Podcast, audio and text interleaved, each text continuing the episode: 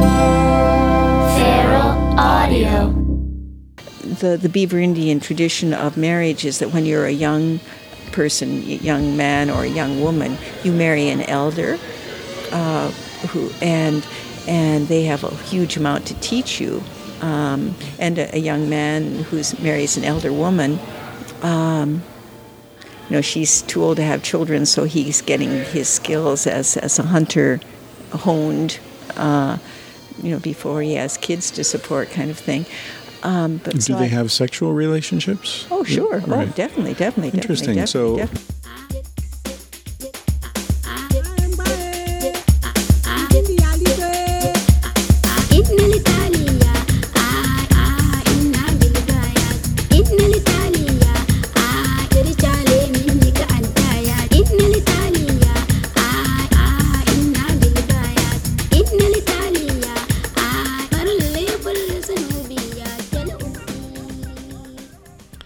A little sampled uh, pygmy music there by Deep Forest from their nineteen ninety-two album Deep Forest. A little controversial. There's some uh, question as to whether or not they appropriately credited the uh, the people who were recorded.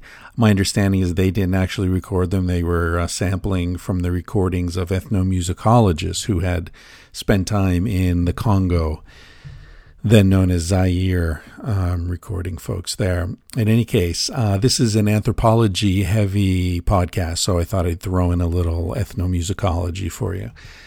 Today's guest is Tonya Mills, who is a Harvard-educated anthropologist who did uh, a lot of field work in rural Canada with the Beaver tribe.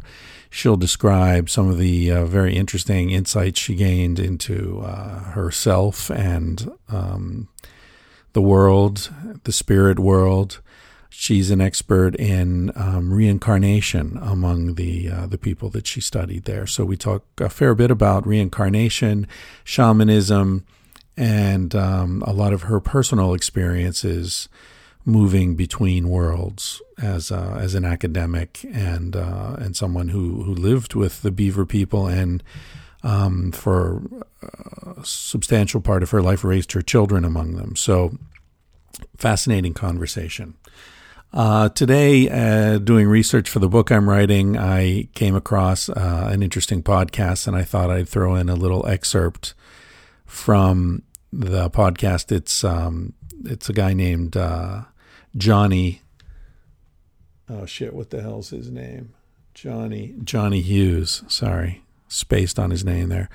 Jonnie Hughes. He wrote a book called "The Invention of the Teepee," uh, which I've got around here somewhere. And uh, he, he's a fascinating story. I, I tell it a little bit in the book. He. Um, He went with the B B C to Papua New Guinea to do one of these, you know, travel anthropology shows with the insect people of the, I think it's the Sepik Valley in Papua New Guinea. Very remote people, very far uh, into the jungle. Not first contact situation, but uh, very remote. Anyway, uh, spent quite a bit of time with them and got to know them pretty well. They speak English, as do most, many people in Papua New Guinea. Um, and at one point, some of the, the leaders said to him, "Hey, man, uh, w- are you going to invite us to your world? Because we'd like to meet the queen." And when he got back, to, he said, you know, I'll check it out. When he got back to England and talked to people at the B B C, they agreed that was a great idea. Why not? Let's have these guys to England, come to England, and it'll be a whole... a whole nother documentary, right? Um, and he was quite afraid that uh, they were going to come to, to England and sample the wonders of the modern world and never want to go back to their primitive life in the, the forests of Papua New Guinea. Well, let's listen to uh, to Jonnie talk about what this experience was like. And then I took some of the other guys and um, uh, one of the girls down to a town on the seashore, Western Supermare. Um, and we lived, it was basically the sort of working class experience, I suppose, of Britain. So we lived with um, typical family, in a typical house, in a typical town. Um, and that was really interesting because very quickly, the, the guys um, were just fascinated about our work-life balance, because over there, they'll spend, in a week, they'll spend maybe twenty hours in total um, collecting food, going hunting, et cetera, just doing the sorts of things they need to do. The rest of the time, they spend it with family, um, you know, organising social lives. It's leisure time. In carving paddles, yeah, yeah, exactly, leisure time. Um, whereas Mark, who was the, the father in this family, of course, he'd leave about half seven in the morning, sort of throw his breakfast down as quickly as possible, put his coat on as he's getting out the door, not come back home till six or seven, hardly see the kids at all, or his wife. And the guys were just amazed. They, they were, why are you doing this? Why are you going out every day, not seeing the people that you really care about? Doesn't make any sense at all. And of course, Mark had to try and explain, well, it's because I have to pay for my house that we live in and all the food and things. Um, And and they said, well, how long are you going to be doing this to pay off your house? And he said, well, twenty-five years. And uh, they looked at him absolutely astonished and said, well, it, you know, it, if, if I want a house in my village, I ask all the fellas, can we build a house? We all get together. It takes three weeks. And they build a house, and that's where their family lives. And at that point, we're all thinking, yeah, you're right. We've got this kind of wrong, really. That's right. What are no we debt. doing? That's a recording of uh, Jonnie Hughes on a show called uh, A P M's The Story, I believe. There's a link to the whole uh, interview at Jonnie's website, jonnie hughes dot com. That's no H, just J O N N I E, Hughes, H U G H E S dot com. Uh, you can hear that entire interview. He also had a, an interesting um, article that he wrote uh, for salon dot com. If you Google the, uh, what was it? The uh, the hunter-gatherer who Facebook friended me, I think was the title. Or if you just uh, Google his name and Salon, you'll see the article. It's another article about that uh, particular visit to London. Anyway, I won't uh, regale you with tales of, of the book, but that's uh, the section I'm working on right now, the, the question of what are we doing and why? And why is it that the hunter-gatherer lifestyle is depicted as having been one of constant struggle? What kind of propaganda is that? What's going on there? Anyway, uh, this is a fantastic episode. I hope you enjoy it as much as I do. Um I'm feeling kind of weird about the the the sponsorships and stuff, and I don't know, I don't know. We'll see what happens with that, but I'm kind of feeling like it's it's almost not worth it, you know. For a couple hundred bucks a month or whatever, I'm getting. I feel I feel uh, like I'm not all that into it. The ones I'm into are uh, Shore Design T-shirts, and that's love. That's not money. Uh, Bennett's fantastic. His company's fantastic. The shirts are fantastic. I wear Cassie. I mean, if you ever see Cassie, if you're in Portland and you see someone walking down the street who looks like her, if she's wearing a Shore Design T-shirt, that's your confirmation right there. That woman, her entire wardrobe is Shore Design T-shirts at this point. Um, yeah. So anyway, Shore Design T-shirts, they're great. Go check them out. Go to their website. Buy their stuff through my website if you want to if you want to sport one of these uh, Civilized to Death shirts or a Paleo Modern shirt or a Tangentially Speaking shirt, which is designed in the Hunter S. Thompson, Ralph Steadman kind of look. Uh, they're all great. They're cool. And, of course, the classic Sex at Dawn shirts with the uh, that funky uh, mandala design. Mom's standing by ready to send them out to you. Thanks for the orders that have come in, and, uh, you know, Christmas is coming up, I guess. It's autumn now, fall. Yeah, things are changing fast. I'm headed down to San Francisco uh, Monday, no, Sunday. Uh, I'm doing a show with Duncan Trussell Tuesday evening, uh, the twentieth, the thirtieth, I think it is, the last, the last night of September.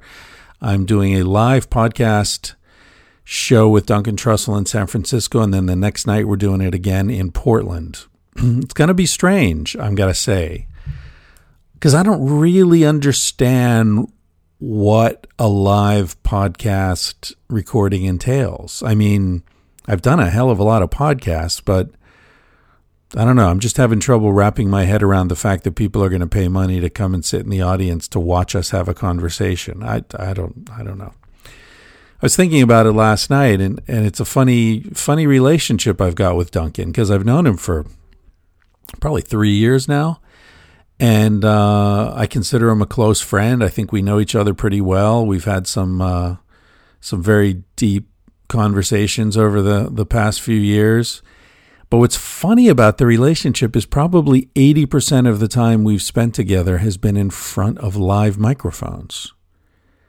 It's just, I, I don't have any other friends like that.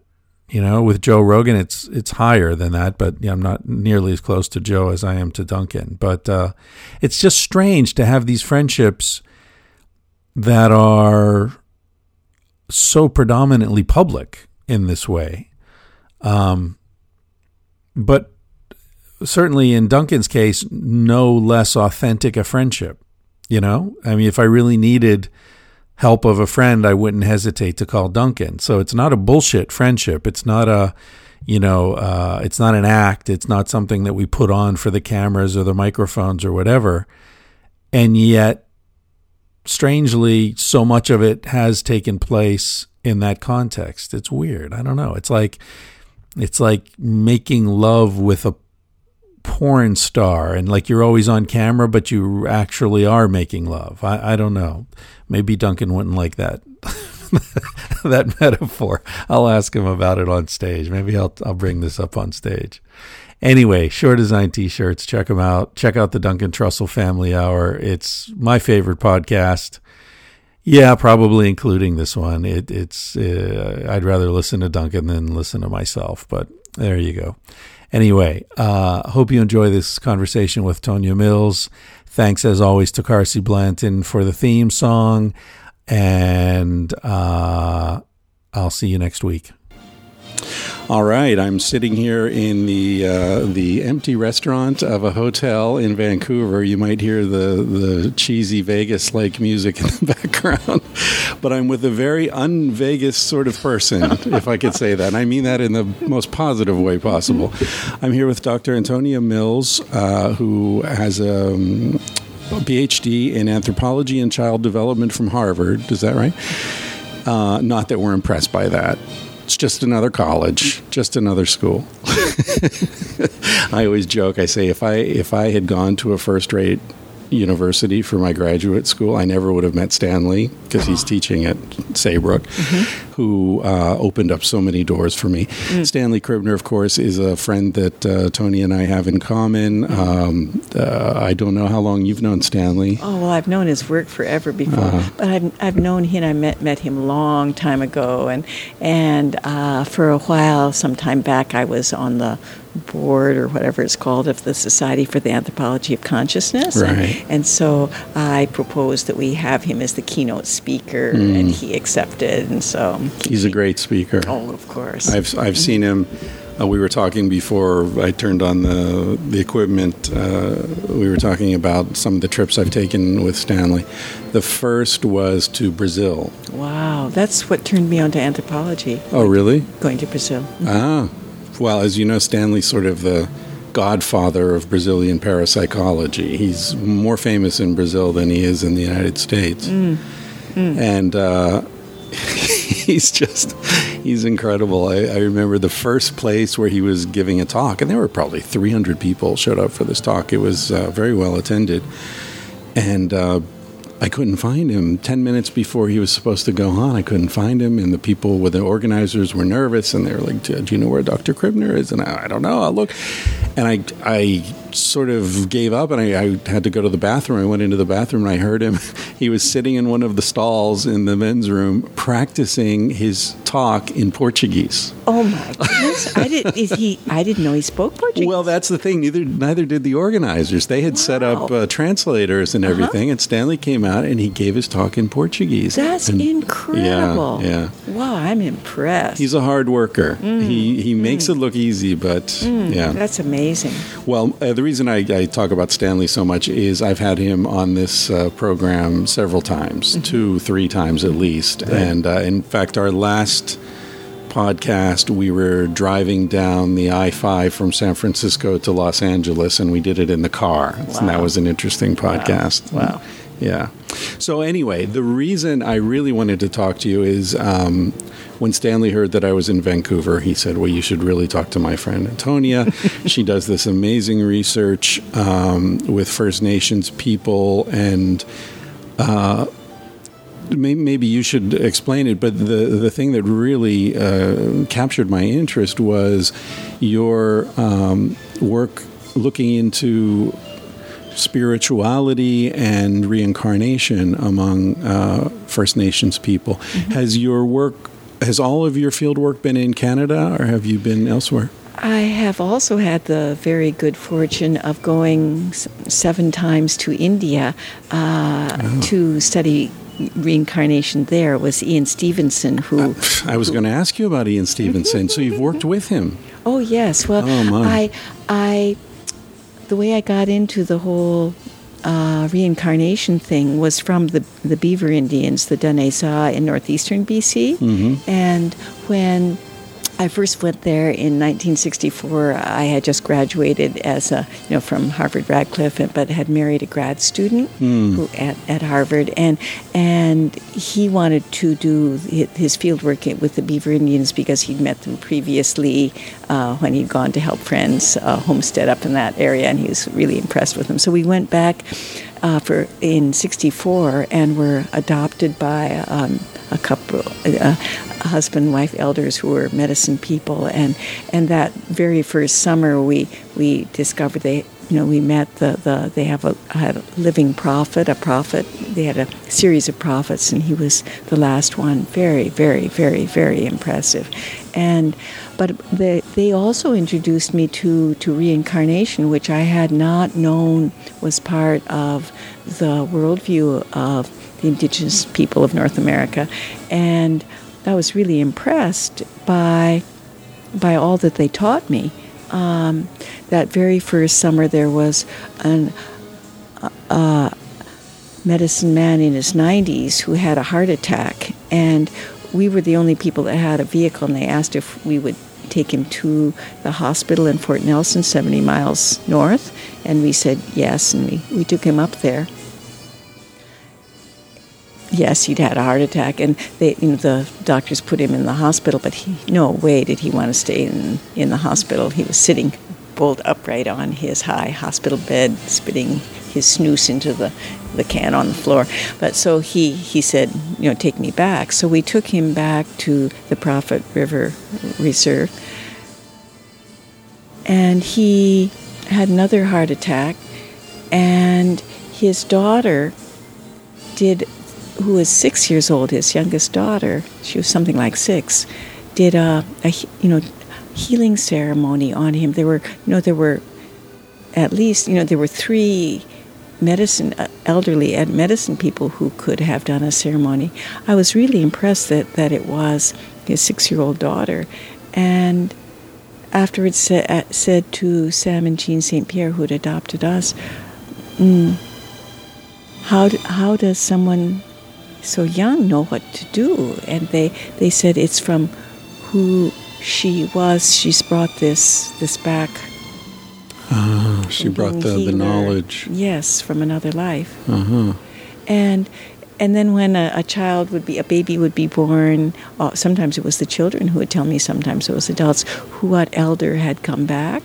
So I was really, you know, impressed by this. And we did a lot more field work. We came back the whole year of sixty-five, sixty-six um, with them, and then went back many, many, many, many summers after that. But so I, it, I kept on learning more about that. And so when I finally got around to writing my PhD thesis four children later, I...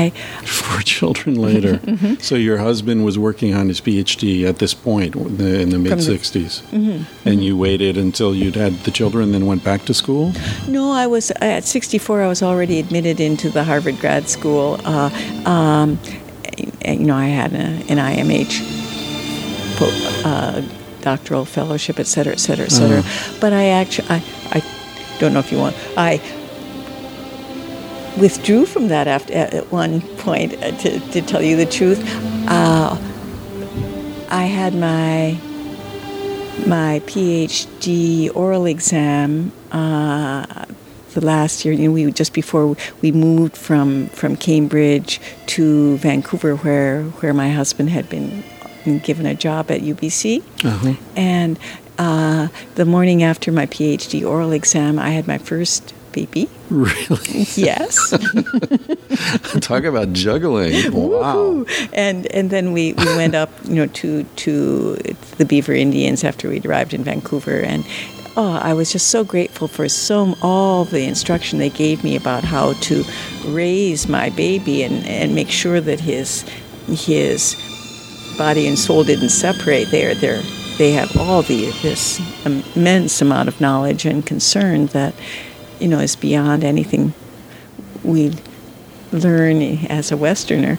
And um, then when my, my second child was, was born, uh, I think before she was born, two years later, I had I written my, well, definitely it was before, because I wrote my the publishable paper. That was one thing that was one of the requirements. Mm-hmm. And, and I sent it to my... Uh, thesis supervisor, and he said it was very beautiful and should be published, but it was not the distorted monster a thesis was supposed to be. He was teasing, but um, uh, but being pregnant with my second child, a distorted monster was the last thing that I wanted to produce. And uh, well said. And uh, yeah. you know, it was it was written from a um, sort of personal perspective, et cetera, et cetera. And and then I was hearing about the politics in the university from my husband and everything. So I just silently withdrew from the PhD program. Hmm. But then when my husband left me for grad student, when I had three small children. Uh, I wrote my supervisor, John Whiting, who was, you know, big in, in child development of anthropology, and said, could I be reinstated? And, and he said, wrote back, oh, take a, a department meeting. Uh, but then he wrote back and said, well, we had the department meeting, and everybody unanimously said yes, and they're sorry you ever withdrew. Hmm. So then I... Well, that must have been somewhat comforting. Oh, yeah. I mean, when you're... marriage is going in one direction, to have a community invite you back in with yes, such yes, support. Yes, yeah. yes, yes, yes. Very that, important. That was very nice. And, and you know, I re- I had my heart set on the fourth child, so I remarried, had the fourth child, and but I wrote the the thesis on the Beaver Indian prophet dance and related movement among North American Indians, and it included, I sort of spelled out what I saw as the five tenets of their spiritual uh, worldview, and reincarnation was one of them. And in the thesis, I looked to see whether the First Nation in the ten culture areas uh, with the best literature on their spiritual beliefs also had those those five tenets, and one of them was reincarnation. What, what are the other four? Whoa, one one was about shamans, of course. Uh-huh. Mm, I have to reread my thesis. Sorry, that's a dirty question. If you ask me anything about my thesis, there's very little I'd remember. Well, isn't and it was that only funny? I thought now. I should look that up, but I haven't. I could, I could look it up and tell you, but email yeah. you. Or well, whatever. They'll come out during the conversation as we go. Mm-hmm. You were talking about uh, the the your professor joking about your thesis. It reminded me of something Stanley did with mine. Uh, he was the chairman of the committee that, mm-hmm. of the, you know, for my dissertation, and uh, in the earlier early drafts, yeah, I'm I'm a writer before mm, a scientist. Excellent. My B A's in literature, and wow. I love writing and reading, oh. and that's oh. my thing. Oh. And um, uh, and so it was, when I was writing the dissertation, it was about um, human sexuality in prehistory. In prehistory, whoa. Right. So, which is what this book ended up being, right? Wow. But um, you know, it's it's inherently interesting, funny, you know, playful kind of material. So every time I tried to get creative, he'd cross it out, and in the margin he wrote, "Save it for the book." Save it for the book. Oh, that's cute. That's cute. And and my, my background's somewhat similar in that I grew up in Iowa City, Iowa, which has the oh the, the writers great, program. Yes, yeah, yeah. and and my parents were really. My dad was mm, founded the American Studies program at the University of Iowa, but was oh, really? really good friends. Like my, my one of my earliest, you know, one well, not. earliest, but childhood memories. It was uh, Robert Penn Warren when I was wow. three. He was so kind to me, and mm-hmm. and um, and uh, Robert Lowell and Elizabeth Hardwick and all that. And wow, real he, classics. We really. He, uh, Robert Lowell Cal told my mother that she could have been his sister, which she she was delighted to hear that. And then then when I was at you know Harvard Radcliffe as an undergrad. Um, I ran into him in a at a Shakespeare play, uh, mm. uh, and when I was in my freshman year, and then he, he asked me if I would be the nanny for their daughter Harriet. Um, so I was uh, uh, the nanny in Back Bay, Boston, the the next you know summer between freshman and sophomore, and the next year he was giving a lecture tour of South America, so I got to be the nanny on that lecture tour. On the tour, yes, oh, nice. And at the mouth of this river in in Brazil at Recife, I just felt the strength of all the indigenous cultures steaming up and down the river, and I thought, this is what I want to be learning about. And so I went back. I'd never taken a course in anthropology, but I went and, and asked if I could switch into anthropology, and they said, sure, you'll have to take a lot of courses your last two years, but we'd welcome you. Wow. So that's how I got into anthropology. A summer summer gig as a nanny. That's fantastic. Did you happen to, to work with uh, Richard Evans Schultes at all at Harvard? No. Do you know the ethnobotanist? No, I don't. Uh, he was, uh, maybe he wasn't there. Six. I was there, I, as an undergrad, sixties. I was sixty, sixty-four. Yeah, maybe uh, maybe he'd retired by then. He he did most of his field work in the forties and fifties. He was he was a very interesting man. He he. He was sort of like a straight arrow personally, mm-hmm. but he um, one of the areas he specialized in is uh, psychoactive plants. Wow! He did his um, doctoral dissertation on the use of peyote by American North American mm-hmm. Indian people, mm-hmm. and um, then he he discovered uh, he did a lot of work with ayahuasca and mm-hmm. um, discovered all sorts of stuff uh, in the Amazon. He was there.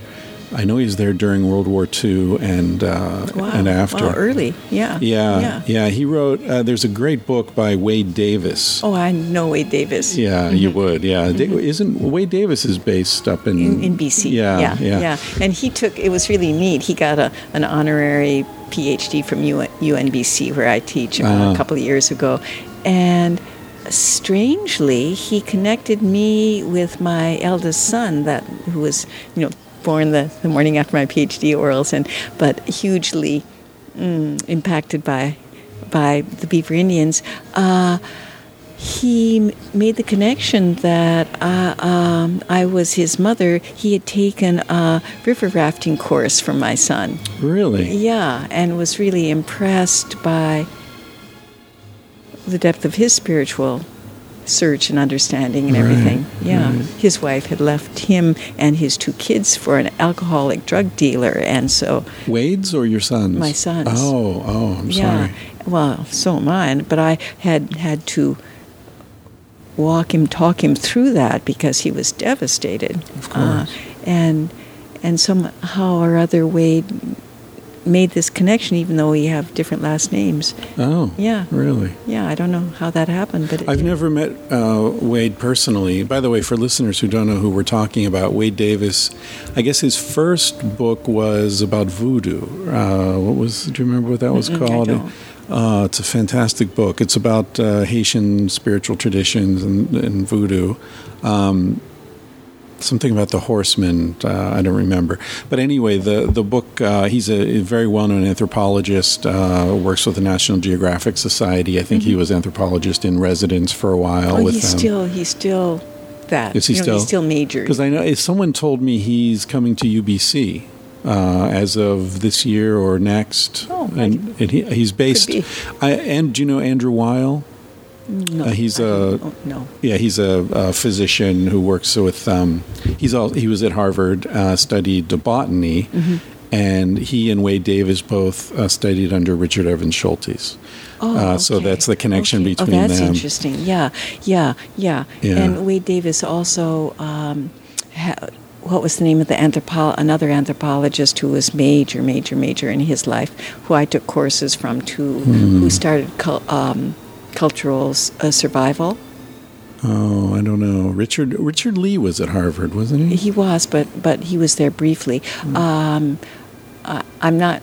Somehow, if when his name comes back to me, I'll tell you. Okay. Yeah. Yeah. Yeah. Anyway, uh, Wade Davis wrote a beautiful book with a foreword by Andrew Weil about Richard Evans Schultes. It's mm. called One River. It wow. is a fantastic book wow, about the life so well. of this. Oh, he's a really yeah. good writer mm-hmm. and, and speaker. Very interesting guy. Mm-hmm. Um, okay, so let, let's go back to Harvard now. Your life story is so interesting. I don't want to get off the tangent too much, although the name of this podcast, it, it, I don't think I mentioned, is Tangentially Speaking. So feel free to lose the focus at any point. Okay, all right? Tangents are good. Tangents are great.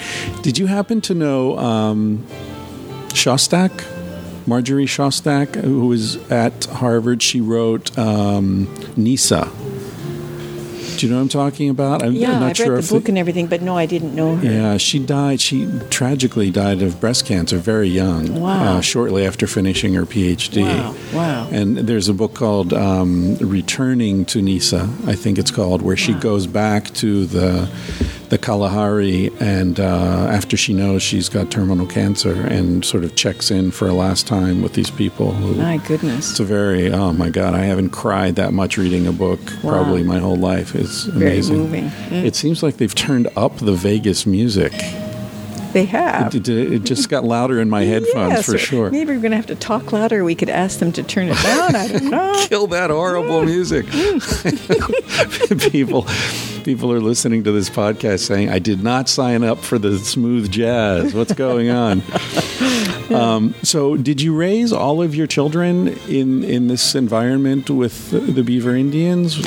My uh, my fourth child uh, by my, my second husband was raised less in that environment, but, but he's gone up there with me and just was really impressed by the Beaver Indians as mm. well. But, but that was more as a young adult. Right. Yeah. Right. Yeah. But but my other children were all hugely impacted.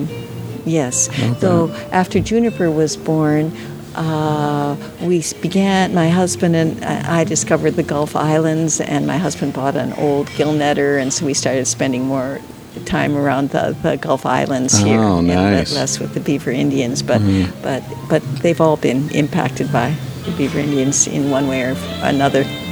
All right, let's take a break. I'm going to go ask if they'll turn down the music because I'm finding it very distracting. distracting yeah, yeah sure. I just want.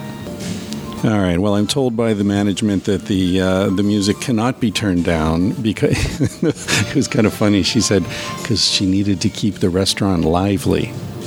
And I pointed out that there are absolutely no people here except us. But at least now that we know the restaurant is actually open, we can get uh, something to drink. So that'll be coming shortly. Um, we were talking about raising children in this environment, which I, I think is... It sort of ties together several uh, very interesting ideas. Your expertise in shamanism, and I know uh, that shamans are often described as people who are able to move between worlds. And here you are, moving between worlds, raising your children in several different worlds simultaneously. You're sort of giving birth to shaman in a way. Is it shaman or shamans? I've never really worked that I think, out. I think it's plural, and in shaman and shaman can be the the shaman can well the shaman can be women, and they often yes, are, of at, course. Yes, yeah. for sure. But no one says sha women, do they? No. Healers. They call them witches. There's there's the hmm. the nastiness inherent in the language, right? Right? Uh, right, right. And we never spell it shaman, M E N, do we? Well, that, I, I do sometimes, but oh, I'm good. not sure if that's correct. Right. I, I don't know, shaman. Yeah. Anyway, th- this idea of moving between worlds mm-hmm. I find very interesting. Mm-hmm. Um, my wife, who I'm very sorry uh, couldn't come to meet you, is mm-hmm. a psychiatrist. Oh, and, wonderful. But I, I often joke, I say she's really a shaman Good. who got an M D. Great. Because she hates giving people drugs. She doesn't like, Good. you know, all the antipsychotics and all that, you know, at At most, she sees them as a useful tool to get someone through a crisis, but mm-hmm. never as a chronic, you know. Uh, uh, and she's amazing. Uh, you know, she was raised in Mozambique. Oh, really? She's an Indian family, oh, raised in wow. Africa. Wow. half of her, one side of her family's Muslim, the other side's Hindu. Wow. So she's like at this nexus of so many different right, worlds. Right. Oh, this is neat. And at thirteen, she was sent off to Portugal to escape the civil war in Mozambique. So then she's in another world. Wow. She goes to school up there, goes to medical school, uh, then goes back to Mozambique and works for seven years in the bush, driving a pickup truck from village to village as the only medical doctor in an area the size of Connecticut. Uh, treating everything. Wow. With no money. Right. Right, because it was a Marxist uh, revolution and all this. So she's got, um, she's running a little clinic, and she's got the patients running the clinic themselves, essentially. Wonderful. A garden where they're growing herbs that she uses to treat diseases. And, and infections. The, the typical... And, probably the ones that the Mozambique people know to our work. Right, but yep. What's very interesting is wherever we go, she, you know, walking through a forest, she'll look at things and say, oh, see that? That's good for infections. Mm-hmm. And that, mm-hmm. oh, you can use mm-hmm. that, mm-hmm. Uh, you know, f- to uh, induce a delivery. And this is, mm-hmm. wow. She's never been in this part of the world that's before, awesome. But there's some way that's she awesome. Knows these oh, things. That's, that's, those are very important things. Yeah, yeah, yeah. yeah. So anyway, I'm very interested in, in, in this idea of moving between worlds and, and the power and the challenges that mm-hmm. come with mm-hmm. that. Mm-hmm. I wonder your experience with with... I mean, I, I want to know everything, your experience yourself moving between all these worlds, but also as a mother raising children mm. at this point where mm. worlds connect. Mm. Mm-hmm. What, what? Well, it was amazing. Several things can't come to mind yeah. immediately. Three things. Well, it's but, such uh, an unfocused question. Yes, I'm sorry. Yes, yes. Um, one, one the fir- is that uh, my son, when he was... very, very young, began talking uh, about all these battles he'd had with bears. And uh, we'd say, now, his Beaver Indian name was Abali. Now, Abali, it's, it's, it's fine to make up stories, but you should let people know when it's something that's happened to you and when it's something you're making up. And right. he would look kind of puzzled, and then he'd, he'd go on talking about battles with bears, and it's, it was kind of crazy that it, it didn't quite sink in initially that that this was a previous life memory kind of thing. Um, but he, you know, he would tell it to strangers. He would tell it to anybody. Um, you know, when he was when he was about two years old. Uh, but you know, later as I got more and more into the reincarnation stuff, I thought, oh yeah, this is this is, makes sense. Yeah, this yeah. is a, a previous life experience that he's he's recounting. And did he have any scars or, or birthmarks or anything? He had uh, a birthmark at the back of his neck, back here, huh. uh, when he was born. Because I know some of Ian Stevenson's work, he talks about how birthmarks sometimes oh, yes. correspond to oh, yes. the injury that caused the death in yes. the previous and life. Yes, and I've, I've, I've documented a lot of cases like that, both among North American, uh, British Columbia, uh, First Nations people, and in India. Uh, Ian also asked me if I would go and do, do reincarnation research in India, and I said, for sure. That's fantastic. Mm-hmm, mm-hmm. I, I read, uh, what's the name of that big white dry book that he published? Which one? twenty cases? Yeah, twenty, twenty cases mm-hmm. suggesting reincarnation. I don't think it's that dry. Well, my, I've never met him personally, uh, and so you can tell me whether I'm off the mark or not, but I've always felt that um, he was intentionally uh, very... far, you know, sort of like the dissertation thing where they told me save the fun stuff for the book. You know, he's a psychiatrist, is that right? He, he teaches he, at U V A. He, he did you know that he's deceased? Oh no, I didn't. Yeah, no, but I'm so sorry. Late Ian Stevenson. Oh, okay. Yes, and he taught. Uh, Um, he was the chair of the psychiatry program at right. the University of Virginia for, for for many years, and he but he was into documenting reincarnation. Yeah, and talk about moving between worlds. Really, really, right? really. Head really. of the department at a major medical school. Yes. where you really need to be respected by your peers. Absolutely. And simultaneously, for decades, he was doing this work on reincarnation. Yes. Well, did you know that he got gifted a million dollars by Chester Carlson, the man who invented the, the copy machine, which is interesting because reincarnation is oh, like I a different know kind that. Of copy. That's fantastic. And so when, when he was gifted that, that money... For the research. Yes. Uh-huh. In reincarnation, yeah. he he ceased... He actually sort of stepped away from being the, the chair of oh. uh, the psychi- Department of Psychiatry and founded the division of, it, for a while it was called parapsychology, but that, wa- but that was not a very popular title. So then it became uh, the Division of Personality Studies. And um, then even since since then, it's become the, the Division of Perceptual Studies. D O P S, D O P S, and if you, you know, if anybody wants to Google D O P S at U V A, they'll find all of his work and and uh, links to publications and mm. all kinds of things like that. But um, you know, it was remarkable that this man with a strong, strong, strong reputation in in the world of psychiatry, you know, chose and wanted to to document um, cases showing. Sh- in order to demonstrate to psychology and psychiatry that this is something that needs to be taken seriously.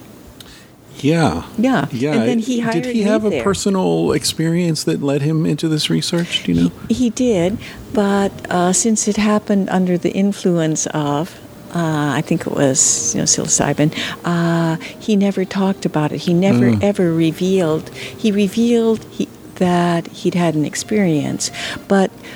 He never shared it ever, ever, mm. ever. I mm. think I think he could well have been William James. He, if you notice the similarity of their writing styles, even really, and know, and, and interest, but who knows? Who knows? Yeah. He was actually also raised by a mother who was into theosophy, so it was uh-huh. a concept that that that he was aware of, unlike most North Americans. People, you know, raised in North America. Yeah. Uh, he was born in, in, in England, but his uh, parents moved to Canada when he was, you know, just very young. Mm. And uh, but but he was aware of anthropology as as a as something that theosophists took very seriously, just from reading his mother's library mm. as a kid. He was, you know, a, a voracious reader and and had some health issues. Um, as a, as a, a child, which meant that he spent more time at home rather than out doing athletics and stuff. Right. Yeah, as his elder brother is also an M D, um, but didn't suffer from that kind of mm, mild disability. I, I was not aware. Ian, Ian Stevenson hired me. I was at the, the D O P S, at the Division of Personality Studies for for six years.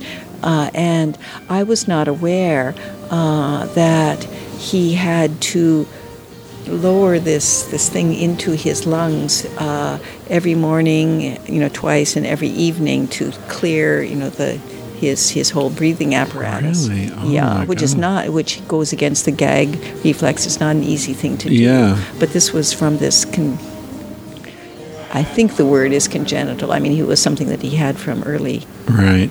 Child with this medical condition, which meant that, that one one of the other things that he was into was the sort of psychology of that kind of, of ailment and, and things mm. like that as well. Yeah. It's so interesting, the the hidden motivations, the the sort of secret suffering that causes that, that provokes so much interesting research and yeah uh, really you know really and I don't know if you want to put it into your podcast, but um, well there, there's so there was my my, my son's there, there are three things that I was thinking about. Uh, there was my son speaking from that kind of point right. of view. um Oh, there's even a fourth one, but you can, oh, you can edit it out as much as you want. Um, Give it all to us. And there's there's one thing of with my second child, but I would want to ask her if she was willing to have it shared. She uh-huh. might prefer that it not be. Okay. But when she was two years old, another uh, medicine person at uh, the the Prophet River Reserve, recognized her as being his wife who had died in the flu of nineteen eighteen after World War Two, that big flu that came through, um, as well as every single other person in the Prophet River community died but Jumbie uh, at the, the and uh, he was devastated. He was just devastated. Uh, it was, you know, children of all ages, elders, every every single person in the community died, and he had. It was wintertime, so he had to to burn trees to thaw the the ground to make a a, a grave. mass grave, and and as he described it, he wanted to die too, and. Nice. As but that he said something like a feather came down and then stopped, and told him, "It's not your time to go. Your job is to go and find the people that, that may be remaining from other the other communities uh, that have survived from this flu." So he actually went and found one nine-year-old girl who was the only person left from her, from her community, and she had been kept alive by being adopted by wolves. And he brought her back to human society. I knew that woman well. God. Yeah, yeah. So you know, there's, whoa. Um, but he recognized my daughter as being his his wife come back. Um, And I'm not sure that she wants this to be on uh, on the air. Who knows? Uh, okay, you, you yeah. ask her and just let me know. I'll, sure. If not, I'll cut it out. If sure. if she's okay with it, we'll, sure. we'll leave it. Yeah. Uh, do you know how he recognized her? Was it something she said or the way she moved? Or that that's, that's more personal? That's that's part of what she probably doesn't want ah, okay. to. Uh, okay. I mean, I can tell you if you, you know, you can not put this on the show. Sure. But when she was two years old, you know, he came into our cabin in Prophet River, and um, she was in, in, you know, the, the age of um, sort, sort of toilet training, so she wasn't wearing a diaper or anything. And she lifted up this, you know, long dress I'd made for her. I remember the dress perfectly. It was it was nice, nice kind of flat colored velvet, uh, and showed him her vagina, and I was surprised. You know, this is not something that she had I'd seen her do to anybody right. else, and I said, "Amber," which is her name, and uh, and Jumbie said, uh, uh, "No, that's all right," and then he said, "She's doing that because," and then he told me, you know, she's she's my wife from from wow yeah come back, and she felt the erotic connection that was still there somehow. Or well, yeah, you know that, yeah. that you know there was that that connection, you know, and and uh, and he recognized you know that and, and her and everything. And he named he named her, gave her the name Asunk, which means grandmother. Um, because actually, I don't know how, uh, whether in her the previous life, the, the Beaver Indian tradition of marriage is that when you're a young person, young man or a young woman, you marry an elder, uh, who and and they have a huge amount to teach you, um, and a, a young man who marries an elder woman. Um, You know, she's too old to have children, so he's getting his skills as, as a hunter honed, uh, you know, before he has kids to support, kind of thing. Um, but do so they I, have sexual relationships? Oh, sure. Yeah, right. Oh, definitely, definitely. Interesting. Definitely, so definitely, older definitely. Uh, women teach younger men mm-hmm. the, the ways of sexuality and yeah. vice versa. Yeah, yeah. It's very much like a Taoist approach to sexuality. Well, I didn't know that that yeah. was Taoist as well. Yeah. But, but, you know, they are definitely, um, you know, they do, do not have a, putan- a puritanical view of sex. Uh, the, the First Nations people and the Beaver Indians, they were, you know, definitely, definitely in, into it. In so is uh, are they open to sexual um, contact outside of marriage as well? Is well, for example, adultery it, a big issue? Uh, it's you know, it's it's you know, pretty extent, but it, for example, if somebody came from another community, they would, you know, work out, you know, who would, someone who might have, you know, have a husband, uh, would, would it be agreed that, the, that she would have sex with him to take care of his sexual needs? Mm. I mean, that was... It's part of hospitality. Yes. Yeah. Yes. Now, I know I've read about that in... in several anthropological accounts. In fact, we we quote, um, I think it was uh, Knut, Knut Rasmussen. Was he one of the early explorers? Yes. Yeah, and he talked about how when they arrived at some of the villages that uh, women were uh, happy to be with them, spend the night with them. And, the, um, and some people have argued that in fact, this was uh, the men essentially prostituting the women. But it was not considered not. that at all. Okay, at that's, all. What, that's what I and wanted to know. And I think that know. a lot of the, uh, a lot of that misunderstanding comes from all kinds of things. And maybe, you know, I, I put it in the paper, and it was one of the points of discussion at this conference that I've just come from. Mm-hmm. Uh, whether I should share my past life flashback that included that kind of stuff. Um, and I'm not sure whether I will or, or not. Uh, I'm going to talk to Jim Tucker. I can't ask Ian Stevenson since he's passed on. Um, but Jim Tucker, who's doing reincarnation research, uh, I'll ask him whether that's I should include that in this the new the book I'm working on now. What's the book called? Do you have a working title? It's, it's called That's My Chair: Rebirth Experience of the Gitxsan and Wet'suwet'en. Mm. Mm-hmm. Is that the Beaver people? Is that the no no, no they're the Dane-zaa. Ah. But uh, when I uh, met Ian Stevenson, um, he had been had come up and and was. Uh, had done some, some research with the Gitxsan on, on reincarnation, and then he came back down to Vancouver uh, and went to the anthropology department at, at U B C um, to find out if there there was anybody who would be interested in carrying on his work. Um, and he was given my name, and I was given his, and, and so we met. And um, Though I I had you know done this whole thing about reincarnation in, in my, my PhD thesis, I was I had not been aware of his work until mm. I met him, and then see, seeing his very very careful case by case study of of reincarnation, I was, was very impressed. And he he asked me then, uh, this was nineteen eighty-four, if I would be willing to. You know, do that. I was going that summer already to do something else with the Beaver Indians, and I said, sure, I'd be delighted to, to do that with the Beaver. And he asked if I would also do it with the Gitxsan, because some of the people that he'd wanted to see weren't around. And mm. and I said, sure, if you know if they would welcome me, I'd, I would be glad to do that. And so that summer I went, um, I went to the Beaver, and um, you know, I.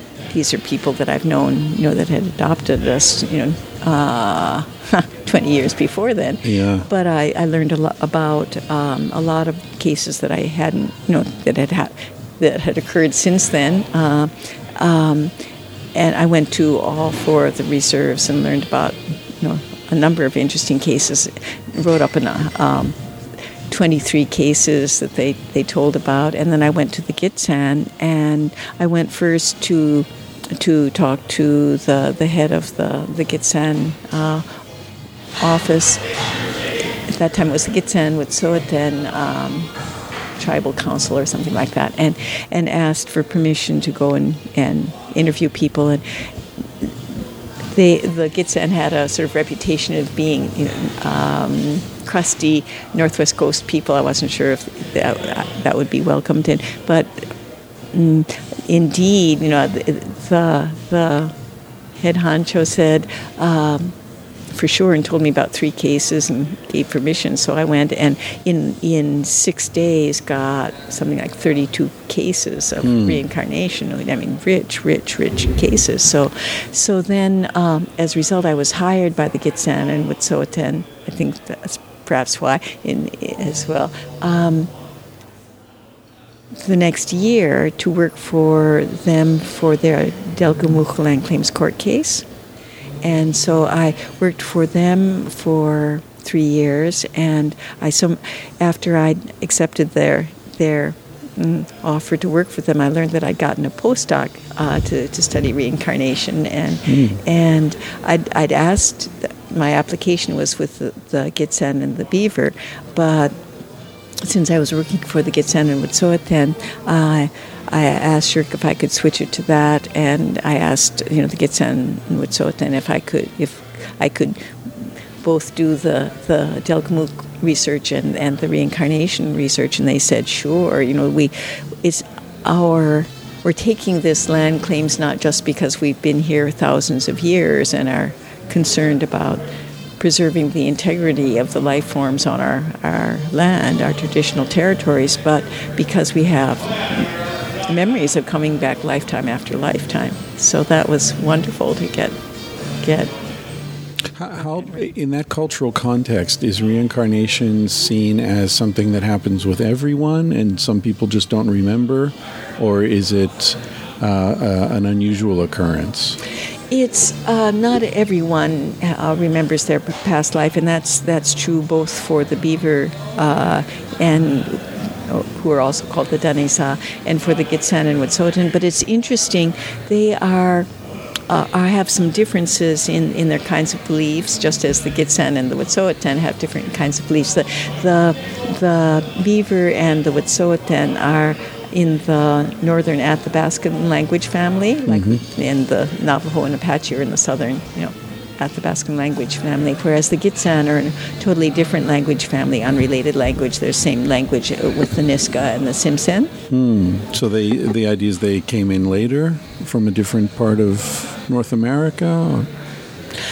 There, the the concepts are that, you know, uh, there were a lot of people here for, you know, ten, twenty thousand years at least in North America, and yeah. then as as the ice ages, you know, flowed back and forth, yeah. people would move into the areas that became habitable as the, the, the glaciers receded, right. and um, that's that's what their oral traditions say too. Mm. Um, And so the Gitxsan and Wet'suwet'en have been neighbors for thousands of years, but speak unrelated languages, though they've, they've intermarried. But interestingly, you know, the Gitxsan and Wet'suwet'en are both salmon people, which mean they have a bigger population than the, the mm.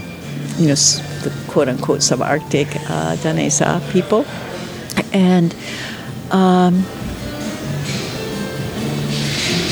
both the Gitxsan and Wet'suwet'en have head chiefs of their matrilines, and uh, whereas the the Beaver are bilateral, and they, they don't have matrilines or, or patrilines mm. or bilateral lines. So it they, sounds like they're more of a immediate return, uh, traditionally more of an immediate return hunter-gatherer structure, as opposed to the Uh, more settled salmon, coast, yeah, yeah exactly. the hierarchical, exactly, yeah. exactly. And one of the interesting things is for the for the the Dane-zaa, the Beaver, they've had um, you know, a number of shamans that that initially predated, you know, white contact, but predicting that the white people would come, there was, you know, that of course there were shamans, um, there were prophets that, that in all kinds of other areas of, of, of and adjacent areas of North America too. Yeah. Um, but one of the interesting things is the Dane-zaa, the Beaver Indians, don't expect the shamans to necessarily come back quickly. Mm. Uh, after they pass on, they're they're more likely to stay up in the spirit world longer, and they can assist and help from that perspective as well. Um, How do they assist? By contact with a shaman who, who moves into the upper world or the lower world and can communicate with them? Mm-hmm, mm-hmm. So that when the, when the prophets uh, go into a trance and, and, and go up into the spirit world, they they're shown things, and things are revealed to them by by the by the the ancestors, by the shamans, by the, the right. grandfathers they call them. Um, in in the spirit world, mm. and so they can, can kind of assist in that, that domain as well. But uh, the head chiefs of the Gitxsan and Wet'suwet'en houses tend to come back more quickly. It's kind of like the Tulkus of the of the Tibetans. I was going to ask you mm-hmm. if there were connections. Mm-hmm. Yeah, mm-hmm. And do do they do the same sort of um, the thing the Tibetans do, where they have objects? Yes, exactly. Oh, really? Yeah. Uh, objects from, just so that our a listeners number, know what we're talking about. Mm-hmm. Like they'll have a a comb or a, a you know some pedestrian object that belonged to this person, and then they'll have a whole bunch of other shiny, interesting things that kids would be interested in. Well, you know, both both the Tulkus and the the Gitxsan Wet'suwet'en, it, it's fancier than that. I mean, they would often have the, um, um, rosaries, for example, in, in the Tibetan tradition, from a number of different um, people, uh, but including the the one if they're they're seeking to see who's the comeback of a particular person. Right. And if the child, you know, takes that one, and and then uh, they have multiple other objects uh, that. Uh, belonged, and if they pick the ones that, that were known to have have belonged to a particular tulku, that's that's seen as indication that that's they're that person come back. Yeah, and yeah. They do the same thing here. Mm-hmm. Yeah, mm-hmm. That's amazing. Yeah, but sometimes it would even be they have a sort of used to have these ceremonial um, clubs that the, the the the head people would have, and they would put a, an array of them uh, and and see which one the child picked. But they but they have similar to lots. Uh, sometimes a person, a child, a baby is recognized as being the comeback because an, uh, an elder will say where they will come back before they pass on. They'll uh-huh. say, I'm going to come back to so-and-so, so-and-so. Um, s- also, announcing what uh, Ian Stevenson calls announcing dreams. Someone, a relative of the deceased person, having a dream that that person is coming back. Um, and sometimes sometimes the dream indicates just, you know, that, that they're coming back, and then a baby's born. Uh, and sometimes even, you know, three people will have a, a dream at the same time, and then this baby is born. Um, uh, and that's that's seen as significant as well. And th- there are some uh, announcing dreams for the, the beaver as, as well. And then it's the children having all kinds of abilities and precocity and mm. and uh, uh, predilections and talents, you know, li- like that that young girl who did the the healing ceremony on her her ninety plus year old father. Yeah, yeah. I in in Ian Stevenson's work, I remember there's an association with uh, often a traumatic death and reincarnation. Yes, and that's also true. Um, both. For the the beaver, they, they a lot of the people who come back quickly are the ones that that have had a, a traumatic death. You know, they've they've they've uh, uh, been killed or committed suicide or right. something like that. Yeah, and hit by a bus. Yes, exactly. A lot of times, fatal accident yeah, kind fatal of thing, accidents, and yeah. and that kind of thing makes it. There's someone's just joining us here, unfortunately. That's all right. Yeah. Um, They, when a person has died uh, that kind of way, you know, the the Beaver Indians say, you know, they, they have a hard time getting to the resting place in the spirit world. You know, the, they, finding the trail to, to heaven is the way they put it. Mm. Um, and so they're they're they're around in a sort of more like ghost-like state, and and and come back more quickly. They're, they're reborn quickly, and even though. Mm, The the prophet dance is, is, is done whenever anyone dies to help them be able to, to follow the, the trail to heaven, get on it, and get to a good rest the good resting place. When a, uh, someone like that is reborn, they're welcomed, welcomed, welcomed. They're not, you know, it's not. There's nothing negative about it. Right. Yeah. Yeah. yeah. And they're they're raised, you know, with. with uh, appreciation. For example, there was one man who um, was a very good hunter. Very uh, he he sometimes worked for uh, uh, a guide who took you know tourists out to, to get a moose or something like that, and he worked for him. And no one's quite sure whether it was intentional or unintentional that I was cleaning his gun or something, but he, when he was out, you know, in the bush with, he he he he died from the gun, shot wound from his own gun into his head. Into his forehead. Mm. And this little baby was born with a birthmark like that. Right. And uh, was welcomed back. I mean, that person was, was utterly honored, you know, before his death as well. Uh, and that little boy had this incredible interest in getting on horses. He was really, really talented at it. And uh, he would... He, but it was interesting to see after he had shown that proclivity, he, it seemed his parents would, his father would actually kind of leave a saddled horse uh, near the back stoop where he could manage to get on it. But he did, he sure yeah. did, he sure did. That's incredible. Yeah, yeah, yeah, yeah. yeah. Is, have you seen evidence of schizophrenia in in the people you work with? Or is it culturally reframed in a way that it wouldn't be recognized as that? That's an interesting question. It's a bit of a leading question, perhaps. Really. Um,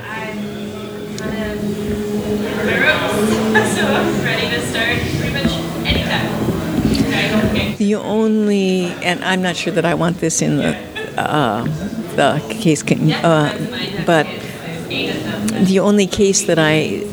I'm aware of that was called schizophrenia is my Beaverian godson, um, and he was born in sixty-four that first summer uh, to as the, the son of um, my Beaverian sister, mm-hmm. uh, you know, daughter of the one Sam who uh, adopted us. Mm-hmm. Um, at at the time, we were totally totally ignorant of F A S D.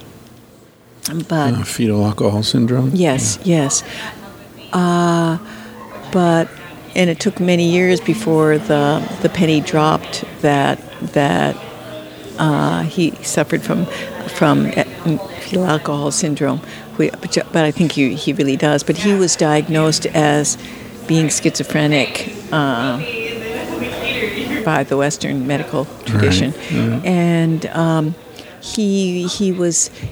He, I, his uh, mom made me his godmother when he was baby, uh, and she she froze to death uh, many years ago. Um, she was mourning the the death of her, her brother who who had died, uh, you know, tragically. Um, he was. courting somebody in, in another reserve, and there was a drinking party, and somebody hit him over the head with a two by four, and it crashed in his skull, and and he made it back. He hitchhiked back to Prophet River, but his whole whole brain got infected, and oh. he died, and you know she was just devastated, and she went to her sister-in-law's, um, and there was alcohol there, and at you know one a.m. or something, she started to go back to, to her home and five children, the youngest of whom was a baby, and froze to death. Um, and so her her eldest son, Bobby, um, he was you know placed in in in foster homes where he was sexually abused, and I I felt that a whole bunch of that kind of stuff might have added to to his his. Yeah, his nature. Yeah. yeah, I didn't. I don't want to use the word pathology. But then he, right. he was in jail for a, a bunch of time, for, um, right in Prince George, where I live, and and he was so over medicated that uh, then they were sort of changing it from schizophrenia. But he was so over medicated that he just had a mouth drop and flip flop feet, yeah. and so I talked to the Aboriginal liaison person at the at the prison, and they set up a meeting. I, I'm glad you can edit a whole lot of stuff out uh, with uh, the psychiatrist and the head of the head of the uh, jail uh, and me and the Aboriginal liaison person. And and when uh, Bobby came in, he was, first of all, he was very angry because he didn't know there was going to be a meeting and what it was about and everything. But then he proceeded to pull a snake out of his ear, um, which was quite remarkable. And yeah. Uh, yeah. A snake, an actual living snake. Well, there was no, we couldn't see the snake. Oh, he, I see. Okay. Yeah. All right. So you could kind of see how he would get some what of these diagnoses. Yeah, yeah. Uh, um, and uh, they said they wanted to change his medication, that there was, they, they thought he had, um, it was bipolar. Uh, and there was better, there was good medication that would, would help with that. Uh, and he and he said, well, the medication he wanted was, you know, crack cocaine, and the head of the prison was not he- happy to hear that, et cetera, et cetera, et cetera. Yeah. But um, the good news is he's been taking his medication for bipolar, and he has been alcohol and drug-free for at least thirteen years now, okay. And he's doing well. Yeah. Yeah. Lithium but he is F A S D. Is... I mean, he, he chopped off his thumb when he was oh. thirteen with a with a hatchet. You know, that's one of the things of F A S D is not thinking about the consequences. Oh, really? Jeez, that's a uh, for your actions. Example. Yeah. yeah, yeah. Have you ever read uh, a book called Black Elk Speaks? Oh, I sure have. Yeah, you know that that book. I, I read that book. Uh, Actually, I wrote an essay about it um, as the writing sample I used to get into Saybrook, where I met Stanley and, and all this. Mm-hmm. Um, and what I was looking at, for people who haven't read it, it's a classic of American Indian literature. And um, this man describes uh, as a child uh, birds speaking to him and feeling that he could control the weather, and he has all these. Well, he had a major experience when he was about nine years old, out of out of body, out of body, and then later as well when oh, yeah. he's off with Buffalo Bill's Wild West show in Europe. I mean, what a life this guy had. He, when he was, I think, six or seven years old, his father took him up on a hillside, and way down in the valley, they could see a train going through the valley. And his father said, that train has white people on it, and you're going to see those white people are going to keep coming and coming, and in your life, you're going to have to deal with them. And then by the time he was eighteen, the white people had completely overrun the area. His culture was in a state of collapse, and every, you know, and he decided the only way he could help his people was to understand the white people. Yeah. So he joined Buffalo Bill's Wild West show and went off. And anyway, it's an amazing story. Oh, he traveled is. by train to Chicago, New York, and then on a ship to Europe. Europe yeah. And he got separated from the group in Europe and spent a year or two. Some French couple Uh, took him in, and uh, amazing, amazing, and amazing. Then Neihardt coming to find him because he he had yeah. been there at the the. Uh, it was in Nebraska or somewhere, well, wasn't it, or been, Oklahoma? He, uh, um, he wa- had witnessed uh, uh, the Wounded Knee massacre. Oh, that's why Neihardt went to see him. Really, it, yes. Which was seventy-two, seventy-three, something like that. No, it was earlier than that. You're talking. Oh, wait, the, you're not talking about the massacre of uh, with Russell Means and, and those guys. You're talking no, no. about the late eighteen hundreds. The yeah. eighteen was it ninety-eight or ninety-two? Right. It was, uh, yeah, yeah. Yeah. It was at uh, the end of uh, the where, wars where, and where the, there uh, they were going to do. Um, A ghost dance, right? And the U S government yeah. had made them they outlaw. Shot them down with those um, with big g- machine with guns. guns. Yeah, the first machine guns that mm-hmm. they were tubes that turned. Mm. Yeah. Yes, and just yeah. you know massacred men, women, and children. And he survived that, but he was a witness for that. Did oh, you know really? that? No, didn't? I didn't well, remember that's that. In the book. Yeah, yeah. Uh, it's I a think, while but, since I've read it. Yeah, yeah. yeah. Uh, but uh, that was that was. Um, Why Neihardt went to see him was because he'd heard that he was a survivor of that or witness of that. Right. And um, but then he he recorded his whole life story, which which Neihardt had been said that, that he should tell, which was yeah. I had um, an experience when I was three years old that. Perhaps relates to my interest in all these kinds of things and, and my, my appreciation of children's early childhood uh, experiences. And um, maybe I'd want to check with uh, Jim Tucker if I should share this too. But but in, in that in that experience, I it was you know a beautiful spring morning, and uh, I was out in the backyard in Iowa City, Iowa, by, by myself. My brother was in kindergarten, um, and you know the life. The, there was just you know sun, life force, emanating from the wildflowers, and and and this rabbit uh, hopped up towards me, and then went over to a, a cherry tree that was in bloom, and went up the cherry tree, and and took me up, and. And up into the astral world, where I just heard you know, this, these wonderful, wonderful sounds, like, very similar to what um, Black Elk describes right. in his his experience. Uh, he, he his experience, they thought he was he was dying. And I they, remember he was in a coma for several days, right? Yes. And he had swollen. His arms and legs had swollen. And they, th- and they had, you know, medicine people who ha- had to work on him to make sure that, or you know, because they were they were afraid they were going to lose him. Yeah, yeah. And mine wasn't like that at all.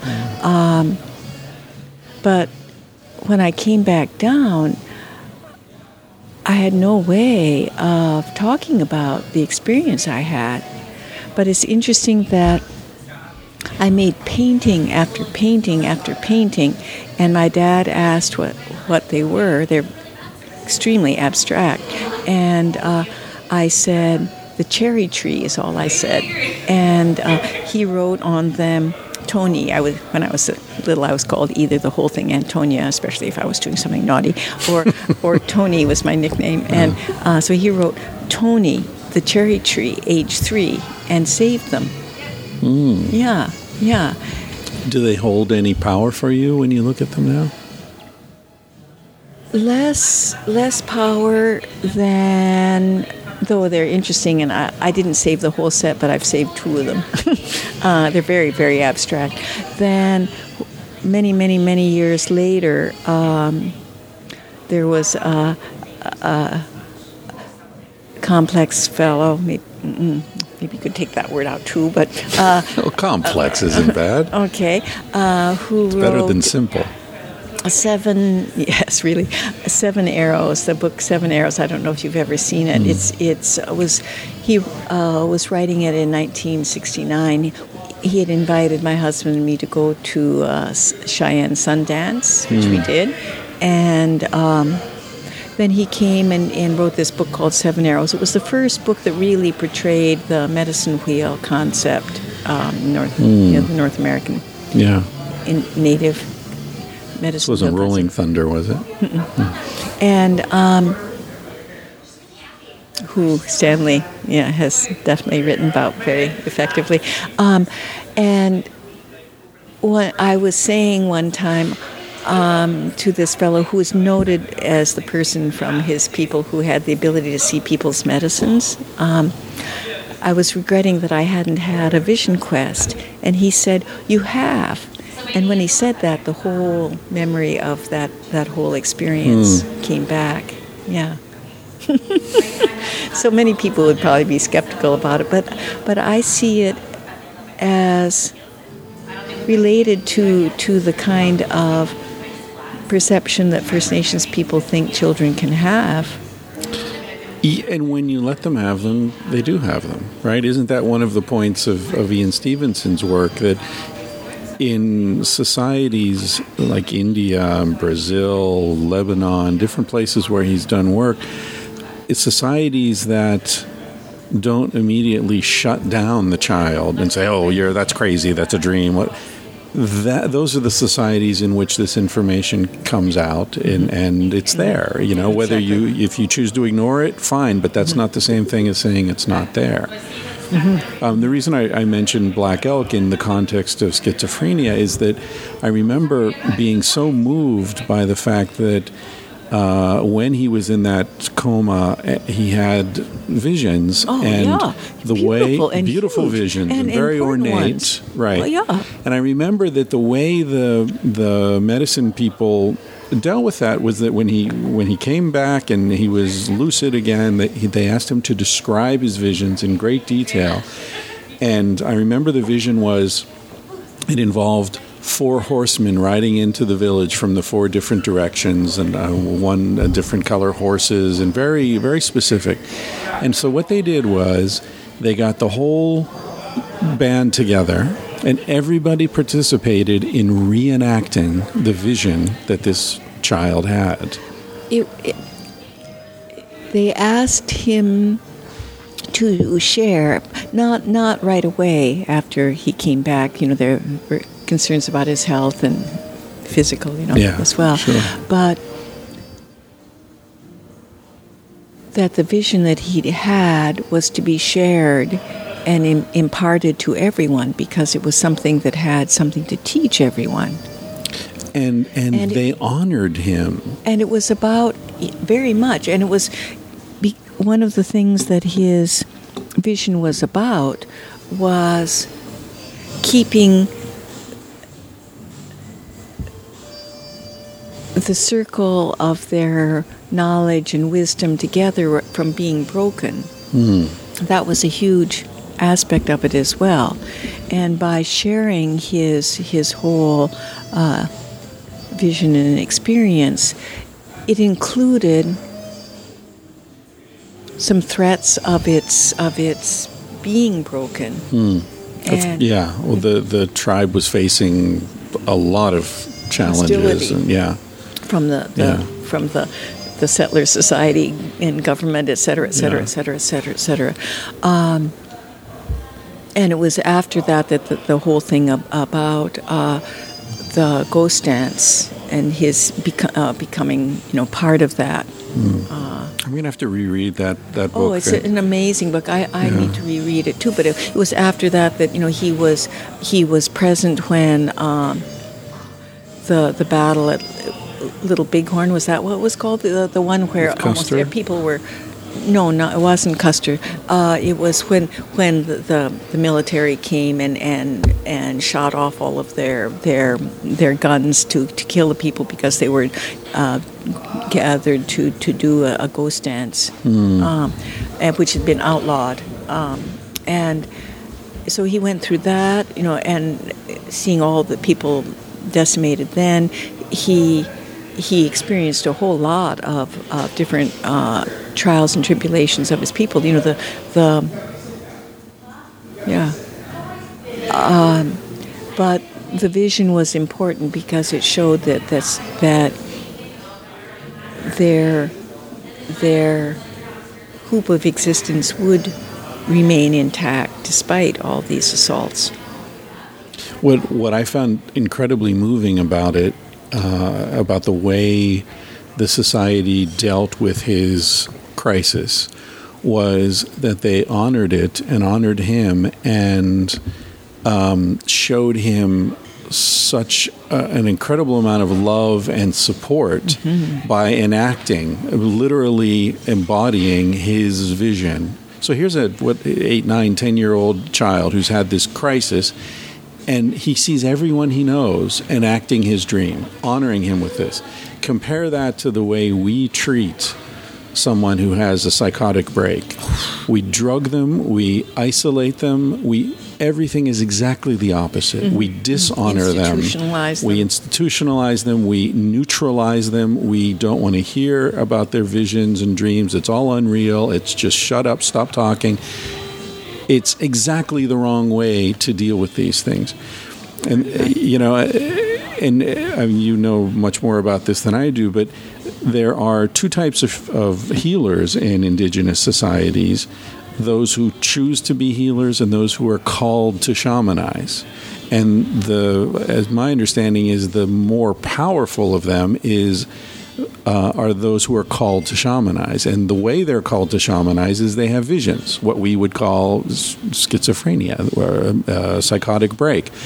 And the society says they are able to move between worlds. Mm-hmm. Mm-hmm. So if we support them and we get them through this transition, this difficult period that they're facing, mm-hmm. they will be of such great use to us. Mm-hmm. They'll save us. They'll help us. All we need to do is get them through the next couple of years, you know, and and then they'll be a great uh, treasure for our society. Really. And one of the things that was, you know, so impressive uh, with being with the Beaver Indians was the the winter of nineteen sixty-five, sixty-six, I think it was after Christmas, it was probably, or after, you know, the New Year's sixty-six, it was fifty, fifty below for two weeks. It was just unbelievably My God. cold. You spent the winters up there as well? That that winter, yeah. And we spent two winters up there that year, and then wow. and my husband had a sabbatical. But um,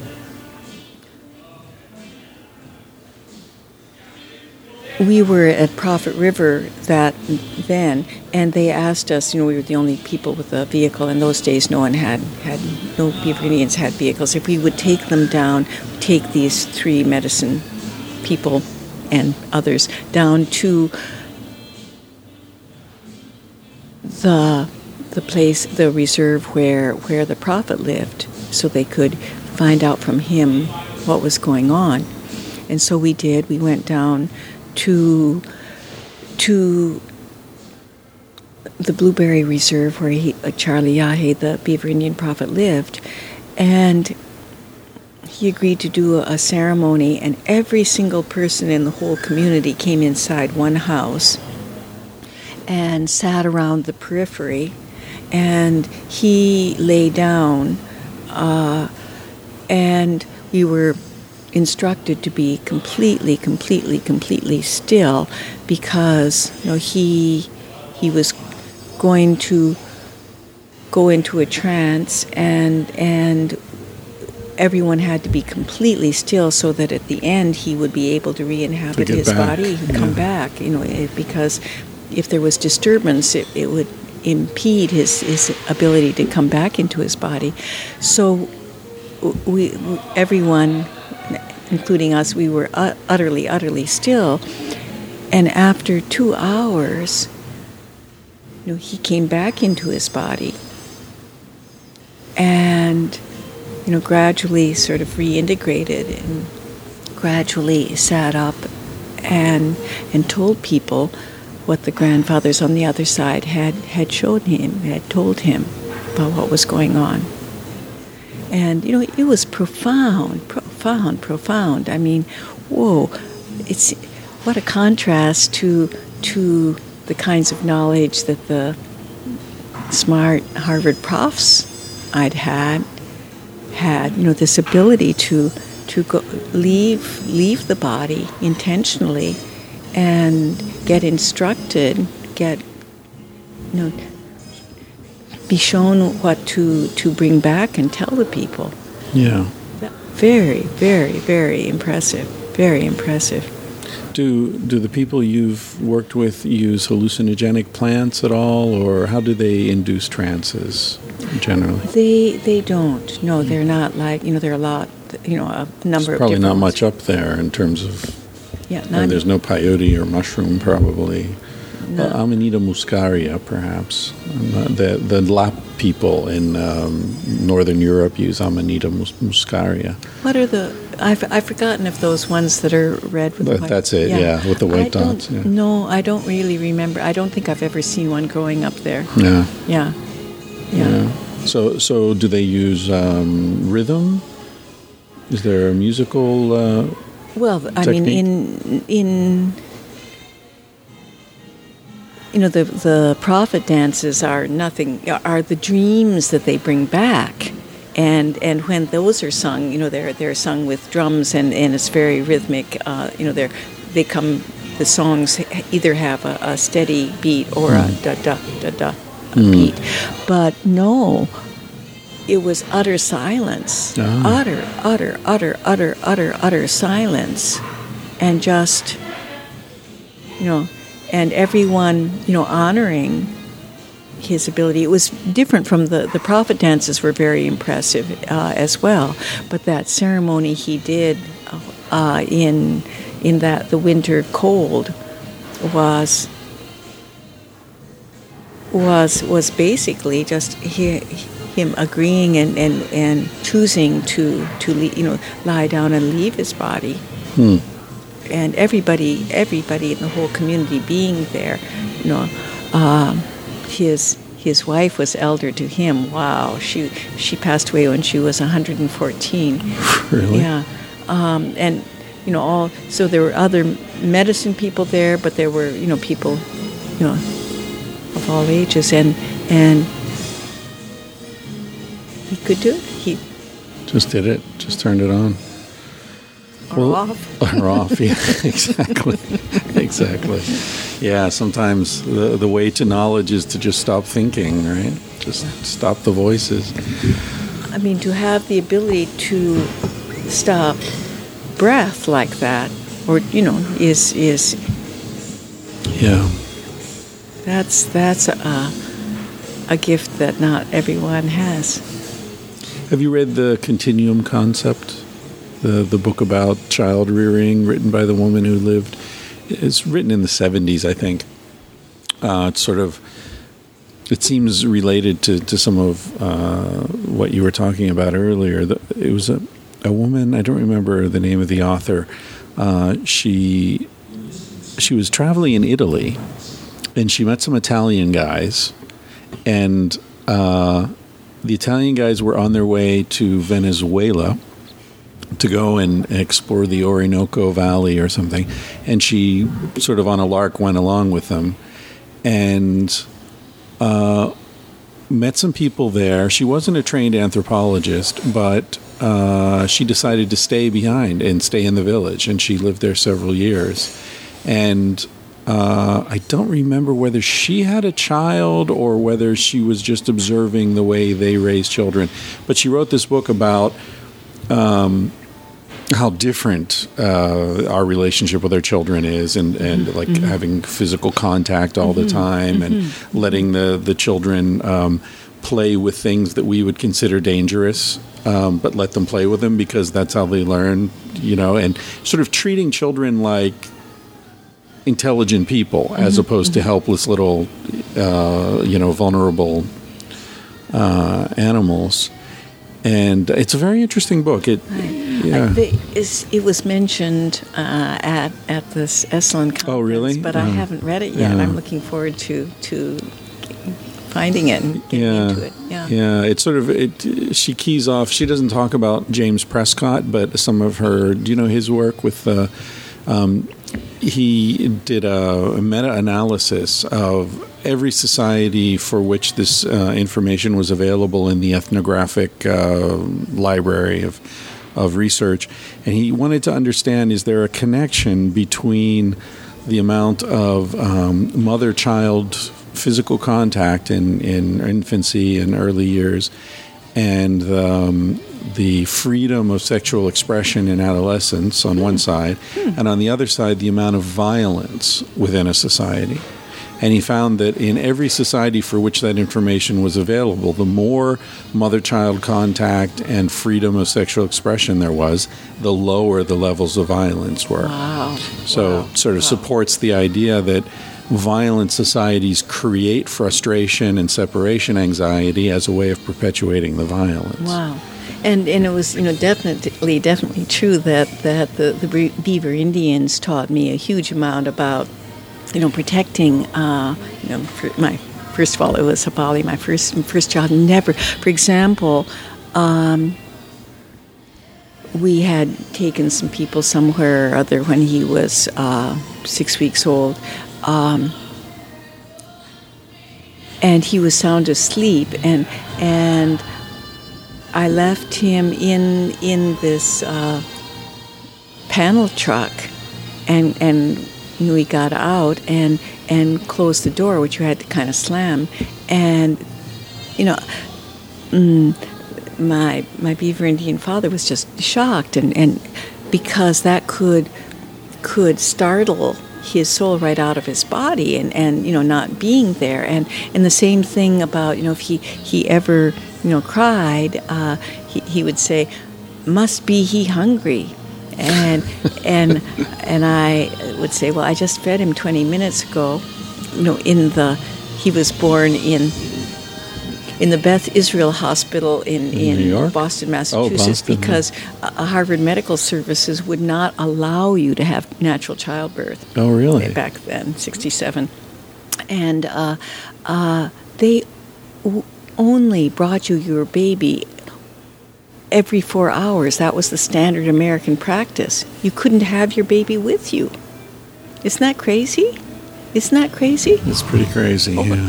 Yeah, and so I was, I had been instructed by all this ho- hospital personnel, you know, you feed your, your baby every four hours kind of thing. Um, and because he looked scrawny, I would feed him for a whole hour when they brought brought him out. And then when I think he was two or three days old, they, they said, he spit up blood, and I thought, oh, is there some problem with his digestive tract? And they said, no, it's from you. Your blood. Yes, and and you know you're not really supposed to to start nursing for a whole hour. Uh, but uh, Sam would say, must be he hungry yeah. if he if he began you know crying a little bit and and you know. Even when I said, well, I just fed him twenty minutes ago, he'd say, must be he hungry. So I'd, I'd nurse him, and then he'd fall asleep immediately. But just, yeah. just that, that comfort of nursing. And so, you know, it was so much better. I mean, I can't believe that our culture instructs us to allow your child to to not be fed, you know, when, or, you know, you don't nurse them. When, uh, but... No, it's it's related to the, the sexuality thing, too. I mean, I remember my, my father-in-law being so embarrassed by my nursing that he would make a point of visually turning away so he wouldn't possibly see, you know, any suggestion of a breast. It's, it's just a very different world. Yeah. Yeah, and that's changed, of course, you know, quite a bit since then. Not as much as it needs to. Right.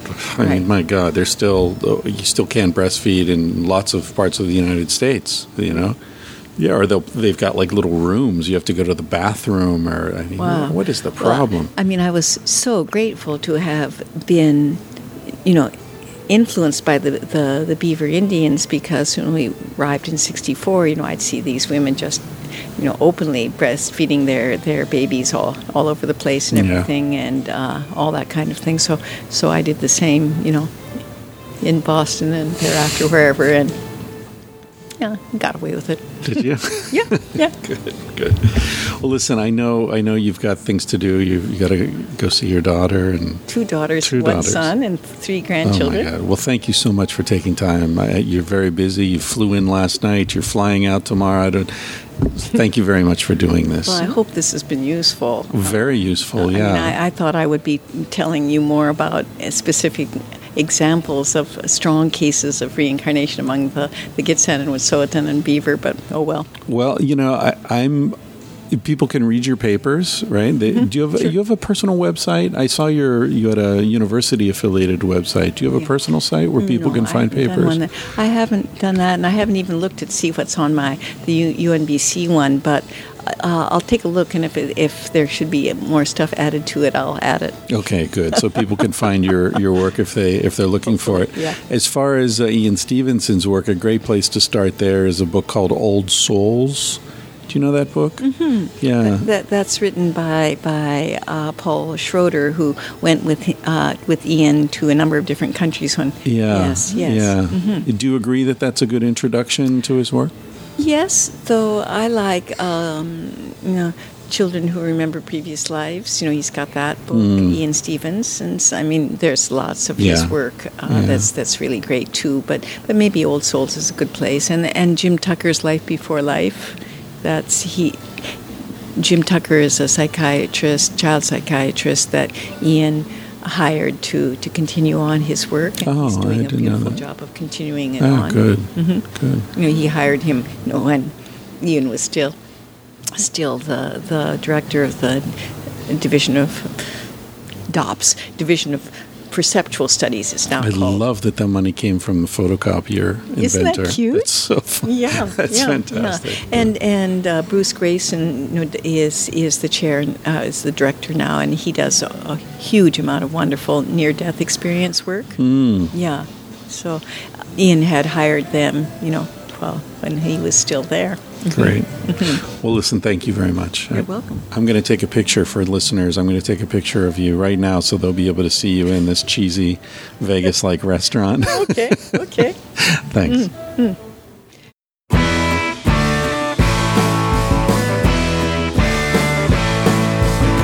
He said, baby, what's the big deal? Feel what you want to feel. Say what you want to say. You're gonna die one day. For example, I could kiss you just because I want to. What's the difference if you turn away? I'm gonna die one day. Why do you waste your time thinking about your reputation? Trying to meet an expectation, wondering what they're gonna say. When everyone you ever know said it for a headstone. I don't wanna give the end away, but we're gonna die one day. Your body is an animal, doesn't ask for much. A little music and a soft touch. Why don't you let it out to play? Your heart is in a birdcage, singing in your chest. You wanna shut it up or give it a rest. You're gonna die one day. Our time, think about an obligation, running from a confrontation, wondering what we ought to say. When everyone we ever know said for a headstone, I don't want to give the end away, but we're gonna die one day. We're gonna die one day. We're gonna die one day. So baby, what's the big deal? If you wanna be free, say what you wanna feel. Spend the night with me. I'm gonna take you up in my arms. And if we must go down, we'll go singing to the smoke alarms. We'll dance into the ground.